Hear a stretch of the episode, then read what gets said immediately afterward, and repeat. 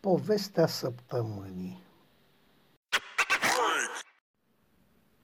Caisa În copilăria mea, frumosul și urâtul nu au existat pentru multă vreme. A fost nevoie de o întâmplare nefericită pentru mine pentru a mă maturiza cu brutalitate înainte de vreme.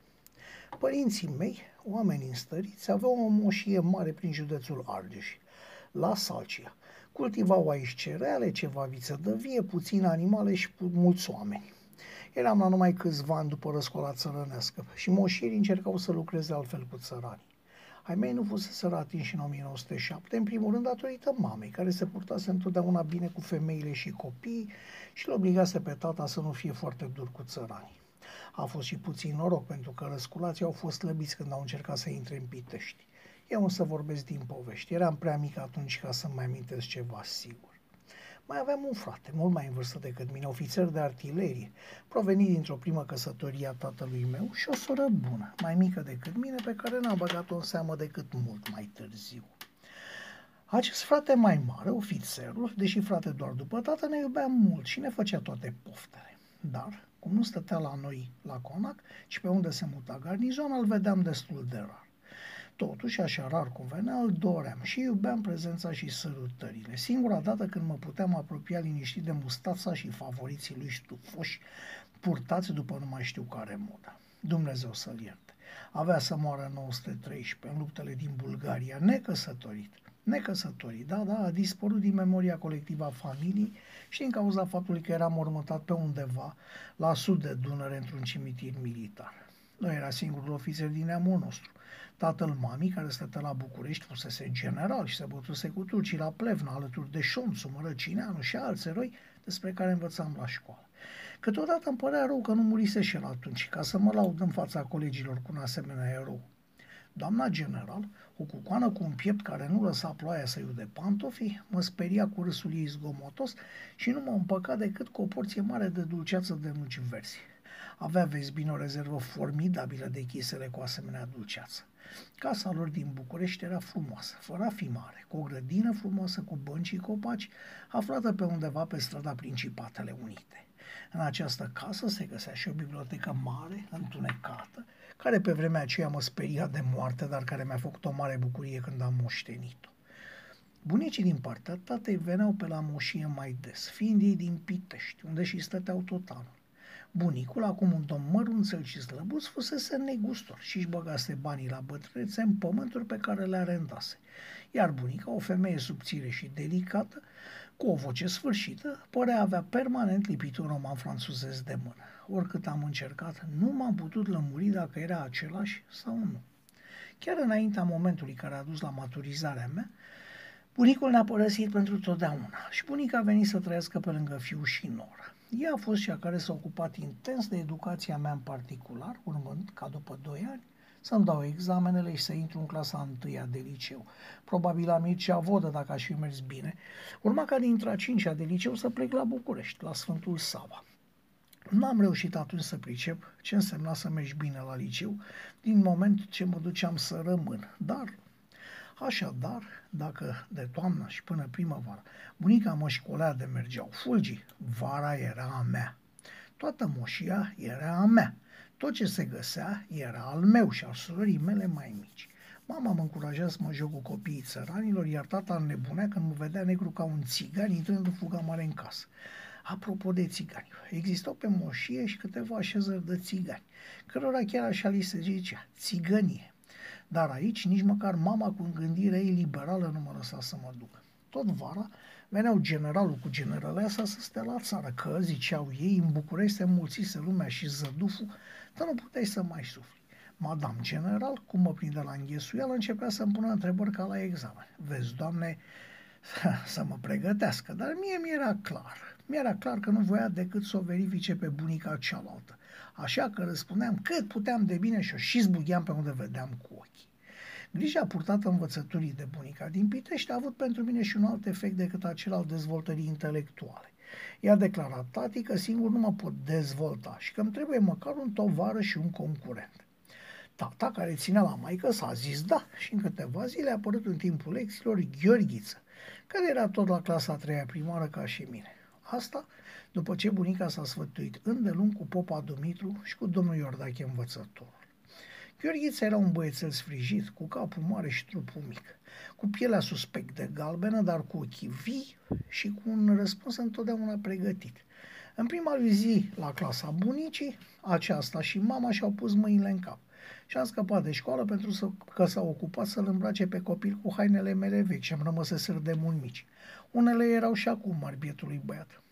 Astfel îmbrăcat, venea Gheorghiță zi de zi la școală, făcându-mă de multe ori de râs, știind pe de rost dintr-o răsuflare muma lui Ștefan cel Mare și Peneș Curcanul și trăiască regele și multe altele, știind să socotească și să descălcească probleme insurmontabile cu găini și gâște luate și date, știind să deosebească loboda dintr-o privire într-un coș în vreme în care eu tot eram convins că loboda e un falnic opac. Cu toate acestea, Gheorghița a fost un foarte bun tovarăș și pot spune cu mâna pe inimă că a început să se-i placă școala asta a bunicii. În clasa a patra, bunica a început să ne dea noțiuni de franceză și eu am putut echilibra balanța, francez auzind în jurul meu, dinainte de a auzi românește. Apoi, cum v-aș putea povesti uimirea pe care mi-a produs-o Gheorghița atunci când arătându-i, mărturisesc acum și aici cu scopul deloc nobil de a mă lăuda, o monedă de 2 lei căpătată de la general, el a izbucnit în plâns.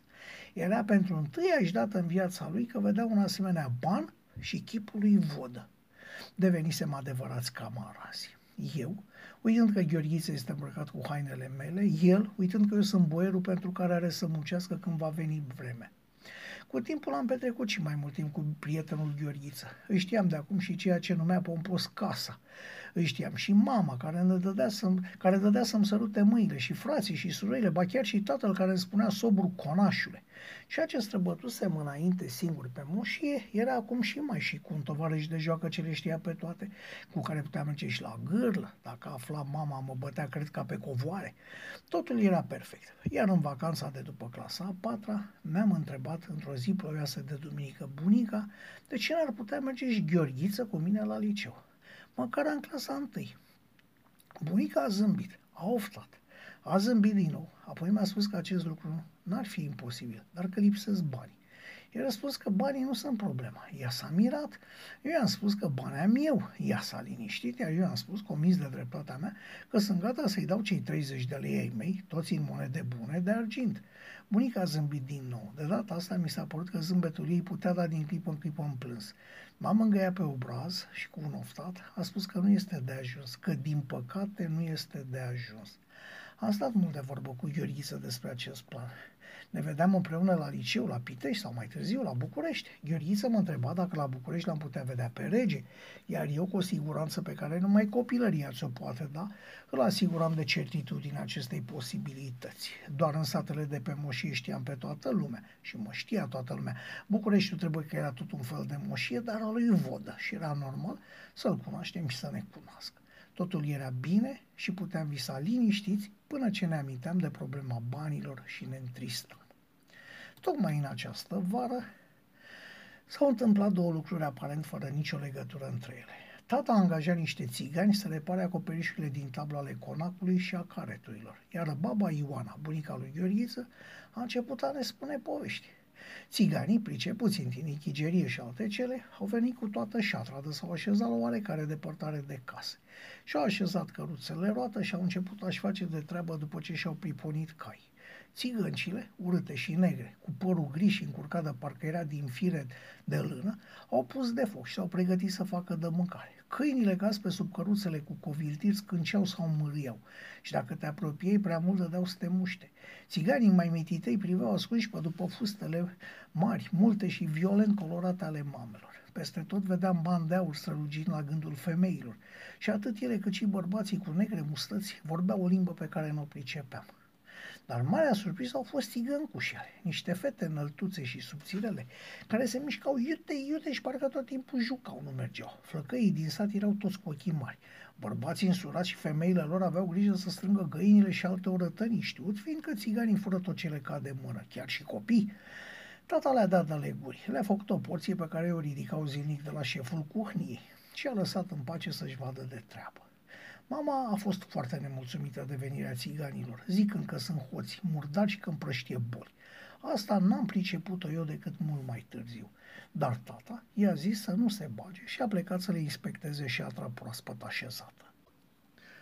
Tot acum, cu venirea țiganilor, am vorbit cu baba Ioana și cu Gheorghiță despre banii de aur de la gâtul țigăncilor și am aflat eu că le zice salbe, iar baba Ioana s-a pornit a ne zice povești. Stăteam seara lângă pridvorul pe care torcea baba Ioana, iar ea ne torcea povești. Ne-a spus atunci cum stă treaba cu strigui, cu moroi, cu sânzienele și cu toate cele care ne înconjoară. Iar eu habar n-avusesem.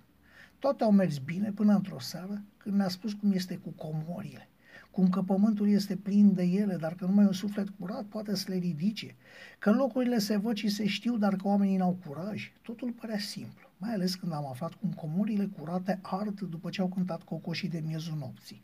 Și uneori până la amiază, flăcările fiind albăstrui, adică după flacăra ce izvorăște din pământ știi ce fel de bani joacă. Dacă este albă sau roșcată, banii de argint. Dacă e galbenă, sunt din aur. Aram arde cu o flacără albăstrui flacăra aceasta nu arde, nu dogorește. Poate să ardă pe zăpadă fără să o topească și cât se înalță de la pământ, atât este de adânc îngropată comora. Stăteam și ascultam povești. Cu singura grijă să nu întârzi prea mult acasă și să nu mă întâlnesc cu tata când se ducea să inspecteze șatra de tinichicii. Noi, copiii, am început să ne gândim că n-ar fi chiar așa de greu de găsit. Curaz la suflet ne știam. Uitam că mama tot nu aflase că am fost singur la gârlă. Așa că nu mai lipsea decât să ne uităm noaptea după locul unde joacă bani. În scurtă vreme planul nostru a fost gata. Noaptea pe la 11 ceasuri, Gheorghița a fost sub geamul meu. Mirosea așa cum niciun parfumier francez nu va reuși să facă vreun parfum vreodată. Regina nopții amestecându-se cu emanațiile izmei crețe și a cine mai știe căror alte bureni pe care orășenii nu dau nici doi bani. Iar eu mă simțeam viteaz, gândind că fac o faptă bună, încercând să procur bani pentru școala lui Gheorghiță. Am ieșit pe geam, tiptil, m-am lăsat pe buranul din apropiere și ca o pisică am ajuns jos într-o clipită.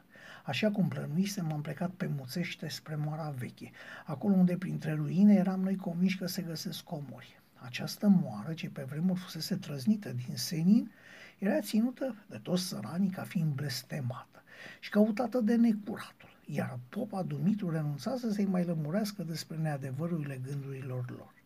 Ne-am apropiat încet, pe ultimii metri chiar târâși, și am început să pândim. Asta a fost prima noapte. După alte trei nopți de pândă, înțelegând eu că nu e lucru ușor să stai cu ochii căscați în întuneric și să nu faci altceva decât să-ți dai palme ca să gonești insecte, mi-am luat inima din și m-am dus la tata. I-am explicat în fuga mare care este problema mea și l-a rugat să-mi ajute prietenul să meargă la școală, la Pitești apoi la București, acolo unde sigur aveam să-l cunoaștem pe Vodă, care a fost și el la Plevna, ca bunicul din București. Tata nu m-a lăsat să termin ce aveam de spus. A răstit la mine, mi-a spus că nu sunt bani, că abia dacă reușește să vândă recota, care cheltuieli și că dracu mai dacă mai vin la el cu asemenea cereri. Că dacă Gheorghița are bani, el unul îl trimite bucuros la școală.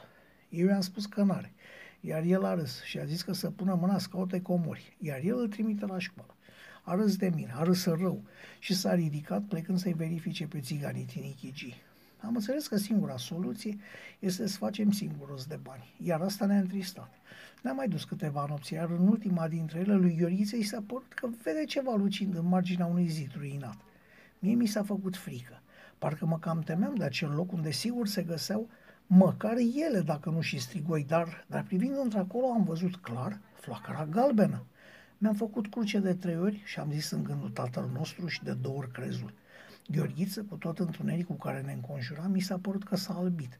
Flăcările se vedeau clar. Ne-am întrebat pe șoptite ce să facem. Dimineața, dacă o așteptam, riscam să ne prindă cineva că n-am dormit acasă și era vai de fundul nostru. Acum noaptea ne temeam să ne apropiem. Gheorghiță și-a făcut curaj și a plecat după o sapă sau o cazma, iar eu am rămas cu ochii pe jocul galben al comorii.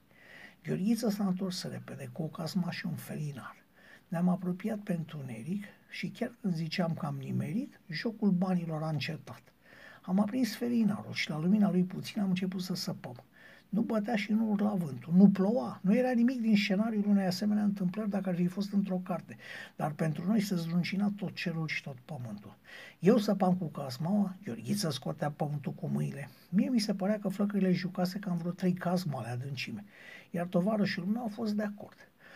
Am mai făcut o pauză pentru evacuarea pământului din groapă și când Gheorghiță s-a retras, am înfipt din nou casmaua. Dar de data asta, vârful cel rău și ascuțit, vârful din fier al casmalei, s-a înfipt și parcă s-a scos un oftat. Casmaua alunecat în adâncimea ulat de palmă. Am înghețat. Am înghețat de parcă spărsesem un geam sau un pahar. Am înghețat amândoi. Ne-am privit lung. Și în clipa următoare, Gheorghița mi-a întins felinarul. S-a lăsat în genunchi pe marginea gropii și a început să scoată cu grijă puținul pământ ce se adunase. Dintr-o dată în fundul gropii a lucit ceva. Ne-am speriat, dar Gheorghița a continuat cu grijă să umble în, groas, în groapă. Spărsesem o ulcică, iar ulcica aceea avusese întrânsa galbeni. Am scos cu grijă și cu multă răbdare mai mult de 20 de galbeni mari pe care erau înscris ciudat, cu niște șerpi încolăciți. Am ajuns împreună la concluzia că trebuie să fie bani turcești, îngropați acolo de cine știe când. Am adunat toți banii, toată comoara și după ce am scuturat bine tot pământul, am adunat aurul în batistă. Am făcut un not sigur și am rupt-o la fugă spre Conac. Gâfâind, am ajuns la ușa dormitorului părinților mei. Am bătut în ușă, am dat cu pumnii mei mici și pentru că nu răspundea nimeni am împins ușa. Era încuiată. Am început să o stric pe mama, iar aceasta în scurtă vreme mi-a deschis. Am dat buzna în dormitorul părinților mei. Era prima dată când intram, strigând un tatăl care însă nu era acolo. Mi-am privit mama. Dintr-o dată am înțeles unde îl găsesc. Nu știu ce se întâmplă, dar copiii au această putere de a înțelege ceea ce este de neînțeles pentru mintea lor. Am fugit tot într-o goană spre sălașul țiganilor Tinichigi. Acolo era liniște și fumul din focurile aproape stinse se ridica drept spre cer. Dintr-o cameră a careturilor se auzea însă zarvă mare. Am luat-o într-acolo. Am micșorat pasul pe măsură ce se dezlușea din ce în ce mai bine muzică de petrecere. Am ajuns în dreptul ușii, am pus mâna pe mânerul de lemn și am deschis-o. La o masă din lemn, pe care erau împrăștiate mai multe vase cu mâncare, o caisă mare, stricată, căni și sticle, iar pe o bancă stătea tata. Ținea pe genunchi o țigăncușă din cele ce n-aveau încă salbe, iar câțiva țigani cântau stăpânului din diferite instrumente și iar stăpânul umbla țigăncii prin bluză, căutând ceva ce părea nu putea găsi. Încăperea era luminată de câteva feștile amărâte. M-a văzut și s-a încruntat. A dat să scoată mâna, dar s-a răzgândit și a zbierat la mine de era să-mi dau drumul în pantaloni, dar m-am ținut tare. Am băgat mâna în buzunar, am scos batista, am pus-o pe masă. Țiganii se opriseră din cântat, iar țigăncii mai mai că îi sărea ochii din cap. Și am desfăcut-o cu grijă. Galbenii au început să lucească stins, un galben de caisă coaptă, un galben de moarte. Un galben de moarte, de durere și de despărțire. Gheorghiță stătea în spatele meu în ușă și privea la fel de uluit ca și mine scena aceea incredibilă. I-am spus de unde am galbenii. Tata i-a privit uluit, apoi a scos mâna din cămașa țigăncii și a început să-i pipăi. Erau într-adevăr din aur. Acum îl poți trimite și pe Gheorghiță la școală, nu-i așa? Ia mai lasă-mă dracului în pace cu țărănoiul tău. Ia fă de aici, ia fă, ia și fă salb, a zis și a întins țigăncii galbenii noștri, pe care i-a luat bucuroasă. Ia mai lasă-mă în pace cu țărănoiul vostru. De atunci nu mai mănânc eu caise.